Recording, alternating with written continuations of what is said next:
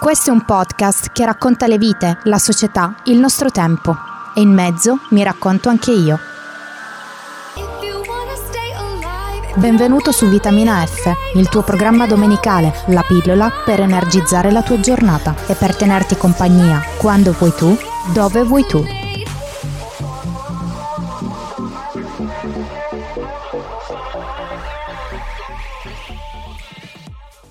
Ciao a tutti amici della domenica. Altro giro, altra corsa. È domenica 21 luglio, sono le 18 circa, quindi l'ora della vitamina F. Sì ragazzi, sono sempre da sola in studio, quindi ascolterete anche per questa domenica solamente la mia voce. Sono molto contenta oggi, vi voglio rendere partecipi di mm, quello che mi sta succedendo qui e vi dico di tenervi aggiornati guardando la pagina Facebook e ascoltando i miei podcast perché sta per arrivare probabilmente un podcast molto particolare che interesserà soprattutto i miei cari amici uomini, papà e fratello compresi, perché probabilmente andrò ad intervistare una squadra calcistica, ma non vi dico quale perché vi voglio tenere un po' sulle spine. Così magari la seguite la pagina Facebook. Nuove notizie a parte, l'argomento di oggi è un argomento che direi che tocca la maggior parte degli italiani, soprattutto quelli della mia età, perché oggi voglio parlarvi di italiani all'estero. In realtà il mio mm, obiettivo è quello di parlare in generale di chi parte dal proprio paese per andare incontro a nuove opportunità in un paese estero, però chiaramente io sono 100% italiana, mi concentrerò di più sull'esperienza degli italiani e in particolare sulla mia. Lo sapevate mica che abito in Ungheria? Sì, vero? Ve l'ho detto un centinaio di volte. Beh, ve lo ripeto perché mi sembra attinente all'argomento che sto per affrontare. Tra l'altro non so se lo sappiate, ma io non abito a Budapest, ma a Nyíregyháza, che è una cittadina, una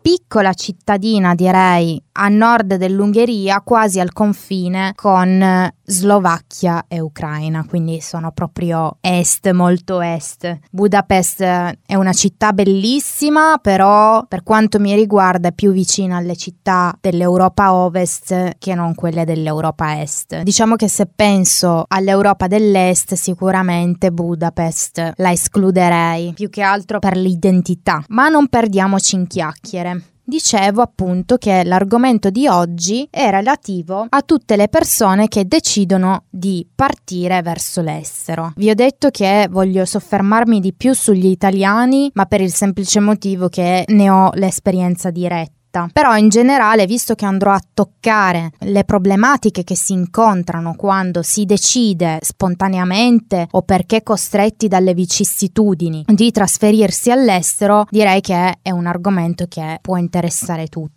Non vi voglio annoiare con le solite frasi stereotipate della serie l'italiano medio fugge dall'Italia perché non c'è lavoro, perché diciamo che ormai questa è una delle ovvietà che si può inserire insieme a non c'è più religione, non ci sono più le mezze stagioni, i giovani di una volta erano diversi. Non mi sembra il caso di farvi un riassunto delle motivazioni per le quali un italiano decide di trasferirsi all'estero. Lo sappiamo benissimo tutti che il mondo del lavoro diventa sempre più complicato, quindi non mi soffermerò a parlare di questo aspetto. Mi voglio soffermare però nell'analizzare quali sono le conseguenze conseguenze che subisce il migrante. Perché di questo stiamo parlando? Di un migrante. Avete capito bene? Non esiste solamente il migrante profugo classico come lo conosciamo noi che appare subito nella nostra mente perché fa parte del nostro immaginario collettivo. Il migrante è proprio la persona che chiude baracche e burattini, fa le valigie, alza i tacchi e se ne va dal proprio paese.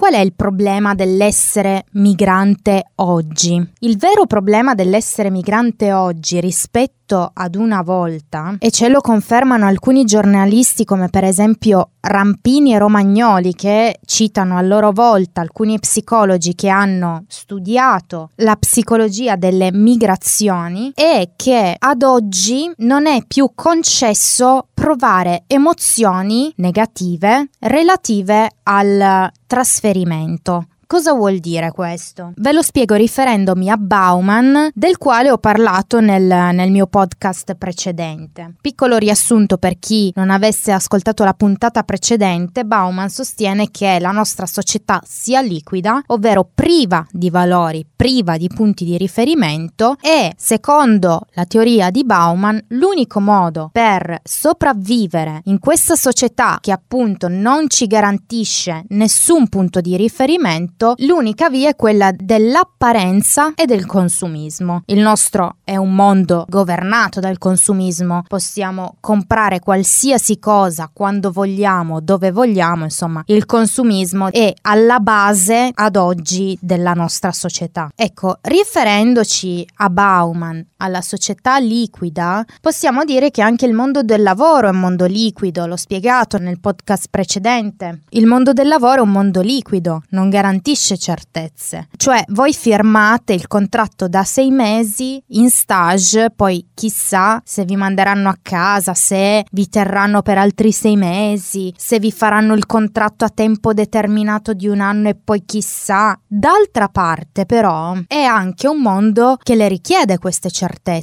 Quindi l'azienda media, e non parlo solo di quella italiana, ma parlo delle multinazionali, delle aziende piccole, delle microimprese, piccole e medie imprese, parlo di tutte le aziende in generale, ad oggi richiedono flessibilità. L'individuo deve essere flessibile, deve essere cittadino del mondo, deve essere disponibile a trasferte, a trasferirsi all'estero. In una frase si può dire che richiede che sia capace di cavarsela da solo in un contesto estraneo a quello a cui è abituato. Io non so quanti colloqui di lavoro abbiate fatto voi, io qualcuno l'ho fatto prima di trasferirmi qui in Ungheria. La prima cosa che mi chiedevano, prima ancora di chiedermi in cosa mi fossi laureata, quale fosse stato il mio percorso universitario, era hai mai fatto un'esperienza all'estero? Sei mai stata per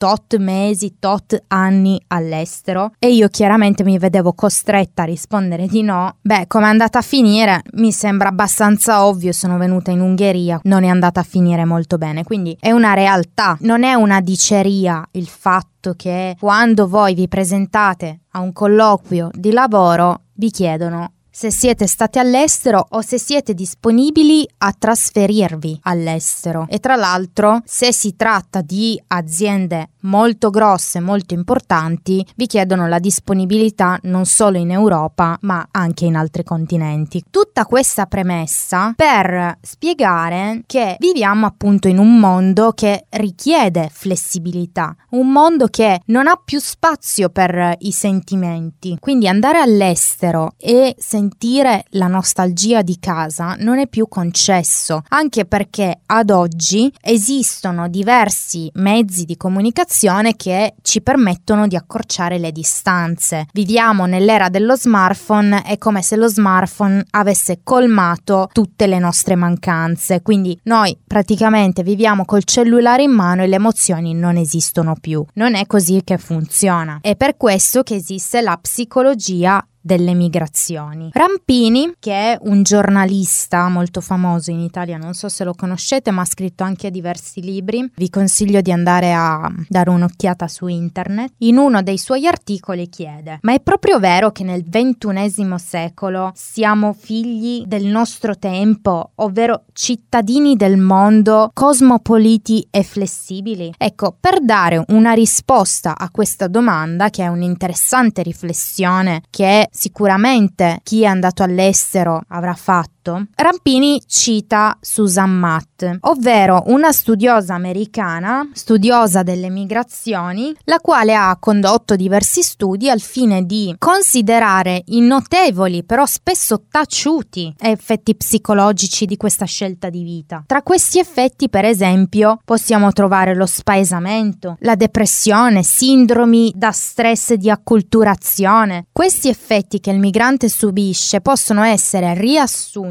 nella patologia, se vogliamo chiamarla così, di sindrome nostalgica. Solo che oggi parlare di nostalgia pare sia diventato anacronistico per il motivo che vi ho spiegato prima, cioè esistono diversi mezzi di comunicazione, esistono diversi modi per rimanere in contatto con la famiglia, con gli amici, con gli affetti che si hanno nella città di origine, nel paese di origine, quindi pare che la nostalgia sia stata eliminata perché adesso possiamo sentire chi vogliamo quando vogliamo e quindi non c'è più concesso di provare nostalgia. E sostiene Susan Matt, sembra quasi che le emozioni e i danni affettivi dell'emigrazione siano un ostacolo imbarazzante sulla strada del progresso e della prosperità individuale. Cioè la società in cui viviamo adesso richiede individui che siano capaci di adattarsi ad ogni angolo del mondo. Però l'idea che sia facile e che ci si debba sentire a casa propria in ogni angolo del pianeta deriva da una visione dell'umanità che celebra l'individuo solitario solitario, mobile, facilmente separabile dalla sua famiglia, dalle sue radici, dal suo passato. È un po' quello che vi ho spiegato facendo riferimento a Bauman. Il mondo di oggi vuole velocità, vuole progresso, è tutto molto più razionale, non c'è spazio per le emozioni. In questo contesto diventa quasi difficile, diventa quasi un tabù parlare di nostalgia di casa, ma è quello che succede quando si va in un altro paese, perché nonostante sia una scelta razionale, consapevole, voluta dall'individuo stesso. Casa è casa. E a proposito di questo, a proposito del termine casa, Romagnoli, che è un altro giornalista molto famoso, ci offre un interessante spunto di riflessione. Puta caso che tu abbia cambiato otto città in quattro continenti diversi, ti sia trasferito in 26 appartamenti e poi ti chiedano: Ma non hai nostalgia di casa? Cerchi la risposta, ma quel che non trovi è la definizione di casa. Cos'è casa quando siamo adolescenti o una giovane coppia in procinto di sposarsi? Cosa quando non vediamo l'ora di partire per le vacanze o quando siamo sfiniti dopo una giornata di lavoro? Cosa quando scegliamo di trasferirci all'estero per poter praticare il nostro lavoro o quando atterriamo in mezzo a persone che non parlano la nostra lingua? Nella definizione di casa la differenza la fanno le emozioni e non è certo la presenza di quattro mura, un pavimento e un tetto sopra la testa che definirà la nostra casa. Questo cosa vuol dire? Che ci possiamo trasferire, ci possiamo adattare ovunque, ma a un certo punto della vostra permanenza all'estero vi assalirà questa nostalgia, questa malinconia di casa, il sentire i profumi delle vostre infanzie, l'attraversare strade nelle quali eravate usuali passare, mangiare il cibo a cui siete abituati, abbracciare un amico, abbracciare la madre, il pranzo della domenica, qualsiasi cosa che faccia parte del vostro vissuto, della vostra cultura, della vostra origine, qualsiasi cosa che abbia formato la vostra identità a un certo punto della vostra permanenza fuori vi mancherà. Fateci pace. Ma questo non è un male, per quanto viviamo in una società che condanna l'uomo capace di provare emozioni, per quanto la nostra società sia profondamente razionale, per quanto la nostra società richieda individui capaci di adattarsi a qualsiasi contesto senza subirne le conseguenze. Questo sentimento di nostalgia, questo sentimento che ci rimanda al termine casa è testimone di un legame indissolubile e però può risultare scomodo rispetto ai nuovi valori che si sono affermati nelle ultime decadi, che però ricordiamoci sempre non sono niente rispetto al lasso di tempo che ci lega ai nostri antenati primitivi che dopo la scoperta del fuoco hanno iniziato a riunirsi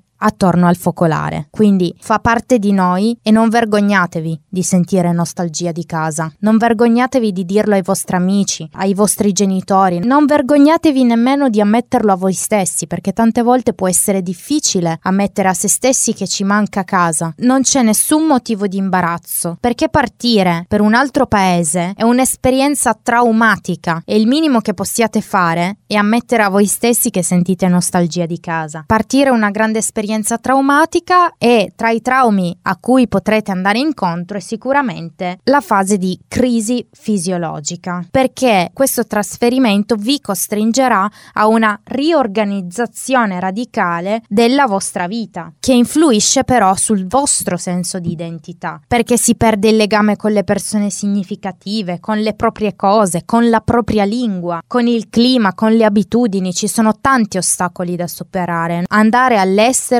non è una cosa semplice. Durante questa fase di crisi fisiologica potrebbe prendere il sopravvento un forte sentimento di estraneità verso il nuovo ambiente di vita. Si avvertirà, si esperirà quella che in psicologia viene chiamata la sindrome di Ulisse o dell'emigrante. Cosa succede durante questa fase? Tendenzialmente ci sono due strade, o si tende a idealizzare il proprio paese di origine e svalutare il paese di arrivo perché non ci si senta proprio agio nella nuova destinazione. Oppure, al contrario, si tende a idealizzare il paese di destinazione e svalutare il paese d'origine. Questo diciamo che è un comportamento abbastanza normale, nel senso che una volta che arrivate in un altro paese, sicuramente vi verranno in mente tutti i posti del vostro paese d'origine in cui siete stati, per esempio a me veniva sempre in mente Piazza Vittorio, mi veniva sempre in mente la Tesoriera, che è il parco di fronte a casa dei miei genitori, nel quale ho trascorso la mia infanzia, il bar dove ho lavorato, Rivoli, tutti i posti che mi mettevano pace, mi ritornavano alla memoria e sentivo nostalgia e tendevo a idealizzarli, paragonandoli con la mia nuova destinazione. Facevo confronti stupidi della serie però in Piemonte ci sono le montagne, però in Ungheria mangiano troppo troppa carne. Insomma, per farvela breve, mi venivano in mente pezzi della mia vita, ma mi sembra anche abbastanza normale. Però tutto questo per dire che l'esaltazione e la svalutazione sono in realtà il risultato di una distorsione della realtà sull'onda dell'emotività. Questo comportamento è dovuto a un disequilibrio emotivo che può portare delle sensazioni di disagio o di paura nel dover affrontare una situazione situazione di cambiamento, la paura del fallimento, della solitudine, dei sentimenti di ansia per la rottura della routine, per il fatto che si va incontro a nuove situazioni incognite, delle quali non si conoscono i risvolti. Sono tutte paure dalle quali potreste venire assaliti una volta che vi trasferite all'estero. Bene, a questo punto mi sembra che si debba fare un po' di ordine. I punti di tensione ruotano attorno a quattro cardini. Il primo è la solitudine. Quando ci si trasferisce all'estero, chiaramente si è da soli. Per costruire dei legami, nuovi legami che siano solidi, ci vuole del tempo. Non è una cosa che arriva subito. Pensate ai vostri amici che avete da una vita, pensate quanto tempo avete impiegato per costruire un rapporto così solido. Ecco, andare fuori può darci quella sensazione di solitudine perché non abbiamo più i punti di riferimento momento e dobbiamo crearci nuove relazioni. Il secondo punto è la paura, ovvero il timore del cambiamento, il timore di non farcela, di non riuscire ad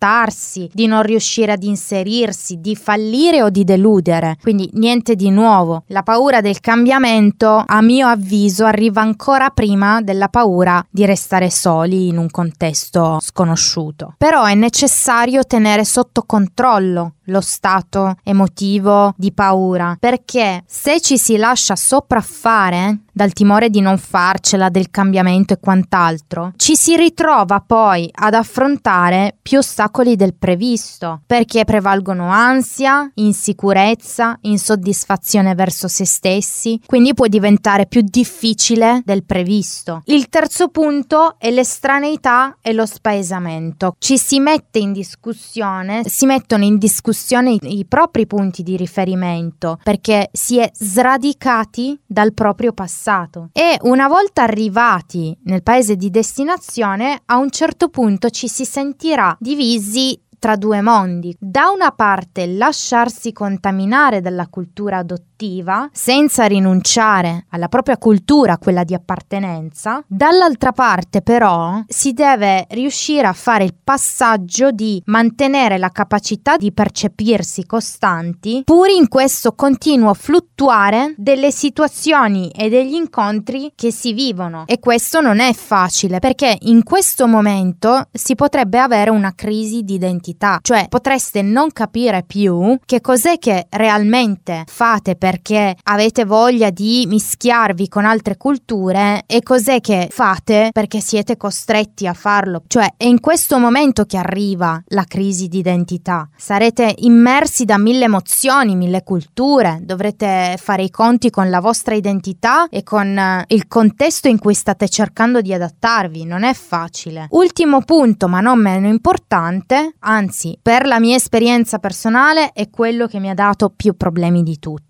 è la gestione delle relazioni. Quando si parte si deve fare i conti con i sensi di colpa sicuramente. Io quando sono partita mi sono sentita in colpa nei confronti dei miei genitori, nei confronti delle persone che lasciavo nella mia città perché avevo paura di deluderli, di non fare la cosa giusta, che li rendesse fieri, orgogliosi di me. E dall'altra parte ci si sente preoccupati per lasciare queste persone, per non essere più vicino a loro, per non essere più a 10 minuti di strada da loro ogni volta che avranno bisogno di un aiuto. E inoltre bisogna fare i conti col fatto che una volta che si va non si può tornare a casa ogni volta che si vuole. Per quanto i voli adesso rispetto a una volta siano molto meno cari, non è fattibile ritornare a casa ad ogni occasione, quindi si dovranno fare delle scelte. Quindi vado al matrimonio dell'amica o alla festa di compleanno della mamma. Bisogna bisognerà fare delle scelte, purtroppo è doloroso. Inoltre, una volta tornati nel paese di origine, si dovrà anche fare i conti col fatto che i ricongiungimenti non sono sempre facili. Bisogna riconoscere gli altri, ma nel vero senso della parola, perché magari si è stati fuori casa per un lasso di tempo molto lungo, sono successe tante cose, quella persona è cambiata, bisognerà riconoscerla, bisognerà ricostruire il contatto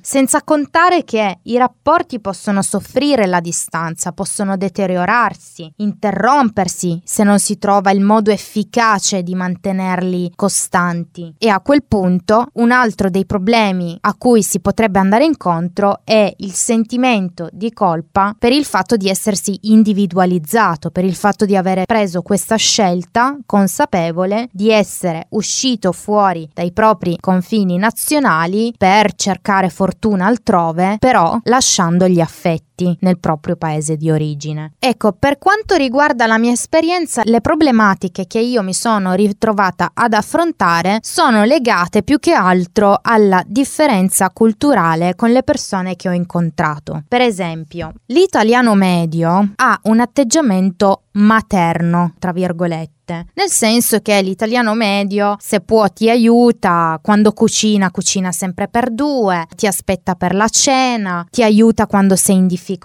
fa il lavoro per te se non riesci a farlo. Questo è percepito come invadenza da altre culture. Quindi bisogna stare attenti perché il nostro modo di essere gentili nei confronti del prossimo non sempre è visto di buon occhio. E poi ragazzi, un problema che ho riscontrato è stato con le battute. Allora, gli italiani sono persone a cui piace scherzare. Io sono 100% italiana, faccio 200 battute al giorno. Ecco, non con tutti posso permettermi di esprimere me stessa al 100%, diciamo così, perché non tutti sono capaci di cogliere la sfumatura della battuta. E poi magari c'è il problema della lingua, perché in italiano lo scherzo potrebbe fare ridere, in inglese non fa affatto ridere. Insomma, tutte le problematiche legate allo scherzo. Non per niente, una delle cose che si perdono quasi subito quando si parla un'altra lingua è il senso dell'umorismo, purtroppo. troppo. E poi un altro problema che ho riscontrato io da italiana, 100% italiana, e penso proprio di parlare non solo a nome mio ma anche degli altri tre colleghi italiani, è il fatto che l'italiano ha 200 stereotipi. L'Italia è una delle nazionalità che ha più stereotipi del mondo, credo. Quindi non solo i classici della serie pizza, pasta, mafia, Berlusconi, però a volte diventa anche un po' fastidioso quando alludono al fatto che potresti arrivare in ritardo e quindi ti danno un altro orario anziché quello originale. Oppure quando alludono al fatto che l'italiano è chiassoso e quindi in continuazione ricevi la battuta sul fatto che sei chiassoso, quando in realtà poi ho altri colleghi che sono veramente chiassosi, ve lo posso garantire, e non sono italiani. Quindi questo devo dire che mi ha infastidito un po'. E poi chiaramente, non l'ho menzionato, ma mi sembra più che ovvio, il problema della comunicazione c'è perché per quanto ognuno di noi sappia l'inglese, ormai dopo sei mesi sappiamo comunicare quasi perfettamente in inglese, benché cerchiamo ancora parole su Google Translate, però insomma il problema della comunicazione c'è, soprattutto per un italiano, perché l'italiano non solo comunica verbalmente, ma coi gesti, non è un modo di dire. E veniamo riconosciuti all'estero anche per questo motivo qui. Io non voglio spaventarvi, ho deciso di affrontare questo argomento perché non se ne sente parlare spesso. Purtroppo è diventato un tabù. Però siamo persone, abbiamo ancora delle emozioni. La nostalgia non è una cosa di cui bisogna vergognarsi. La paura di partire non è una cosa di cui bisogna vergognarsi, bisogna accettarla e bisogna condividerla. Ed è per questo che ho deciso di parlare degli aspetti negativi del partire. Però ho anche tante esperienze positive da condividere. Per esempio questo di culture, il fatto di conoscere davvero nuove culture, toccarle con mano, parlare con ragazzi di altri paesi che mi raccontino le loro esperienze. Si entra a far parte di un contesto internazionale che sicuramente arricchisce. È un'esperienza fantastica. Se si sanno affrontare tutte le problematiche, i disagi che sono dovuti all'uscire fuori di casa, secondo me può essere l'esperienza più bella che si possa vivere. Bene, la nostra puntata è arrivata quasi al termine. Spero veramente che l'argomento vi sia piaciuto e di solito parto spiegando come mi sia arrivata l'idea. Questa volta voglio finire spiegando come mi sia arrivata l'idea di parlare della mia esperienza all'estero e di spiegare quali sono le problematiche che si incontrano trasferendosi fuori. L'idea mi è partita perché ormai lo sapete, sono una persona che soffre di insonnia, penso molto e una sera mi sono ritrovata a buttare giù un pezzo pezzo che adesso vi leggerò e alla fine del pezzo mi sono resa conto che è perfettamente in linea con il concetto di identità e di cambiamento dovuto al trasferirsi in un altro posto. Io ve lo dico, è un pezzo strappalacrime, quindi preparate i fazzoletti se non li avete in mano e parto con leggervi il pezzo che ho scritto. Qualche volta sento il bisogno impellente di scrivere dare ordine a parole che si sposino bene tra loro, dare vita ad una frase che quando letta echeggi nella mia testa come una dolce melodia. Ma oggi no, oggi scrivo per rilasciare un pensiero che mi assilla. Vuole che io ne faccia i conti. È qui, nella mia testa, da quando ho cambiato città. A questa nuova città devo quasi tutto. Questo posto mi mette pace e mi condanna allo stesso tempo. È croce e delizia della mia essenza.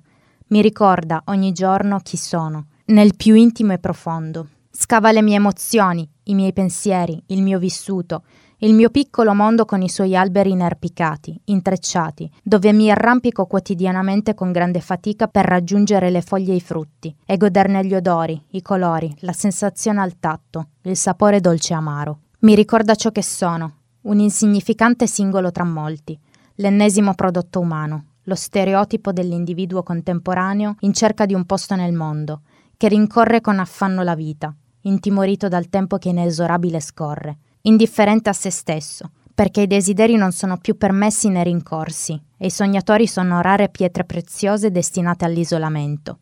Mi sussurra costantemente le mie paure, le solleva dal mio corpo, le materializza. Sei davvero tu?